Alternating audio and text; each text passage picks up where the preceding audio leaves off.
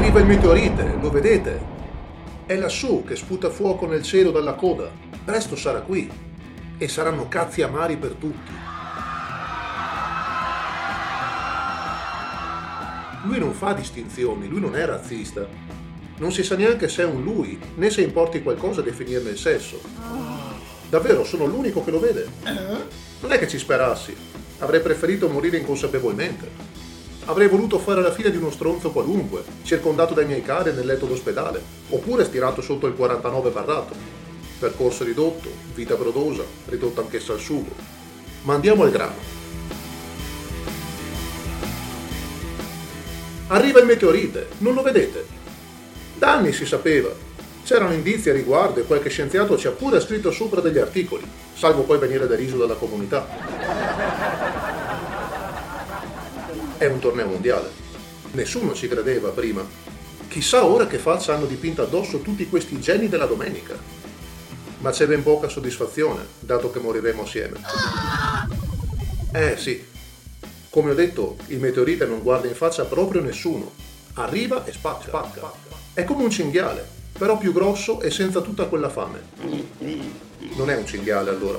È un cazzo di problema per tutti, mica solo a Roma. Ci avevano avvertiti quegli scienziati, ma ce ne siamo fregati. Arriva la meteora, la vedi la scia? No, non c'è alcun agente chimico spruzzato in volo. Le scie chimiche sono stronzate. È condensa ma ai complottisti questo non interessa e già gridano lo scandalo. Il meteorite è stato corrotto ed è pieno zeppo di rettiliani. È il loro cavallo di Troia in rotta verso la Terra. Sono cazzi, cazzi amari. amari.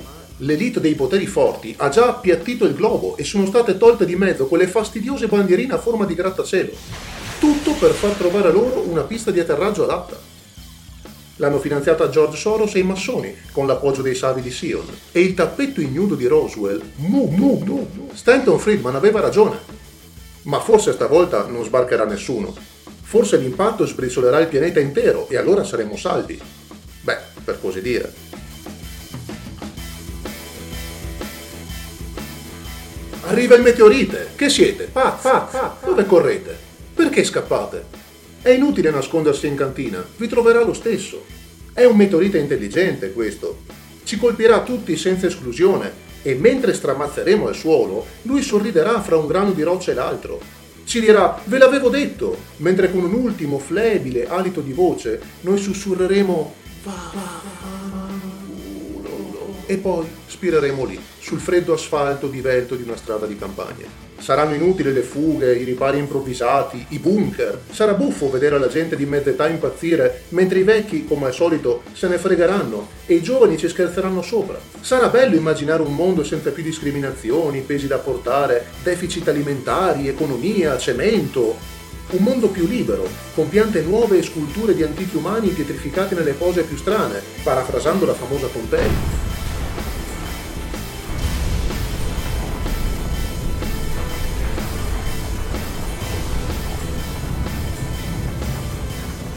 Arriva il meteorite e farà scoppiare tutto, vulcani, faglie, cime dei monti, punte degli alberi. Sarà un casino. Vi auguro di avere un balcone per poter ammirare lo spettacolo, oltre ad applaudirlo. La pandemia del 2020 ci apparirà uno scherzo allora.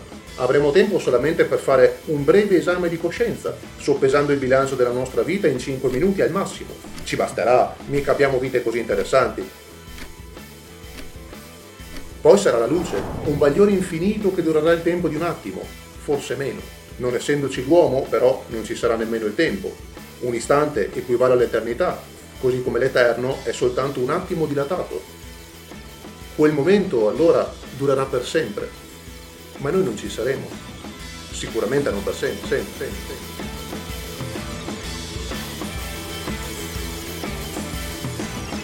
È arrivata la meteora. E la vuoi sapere una cosa? nessuno ci ha fatto già, fatto già, fatto già.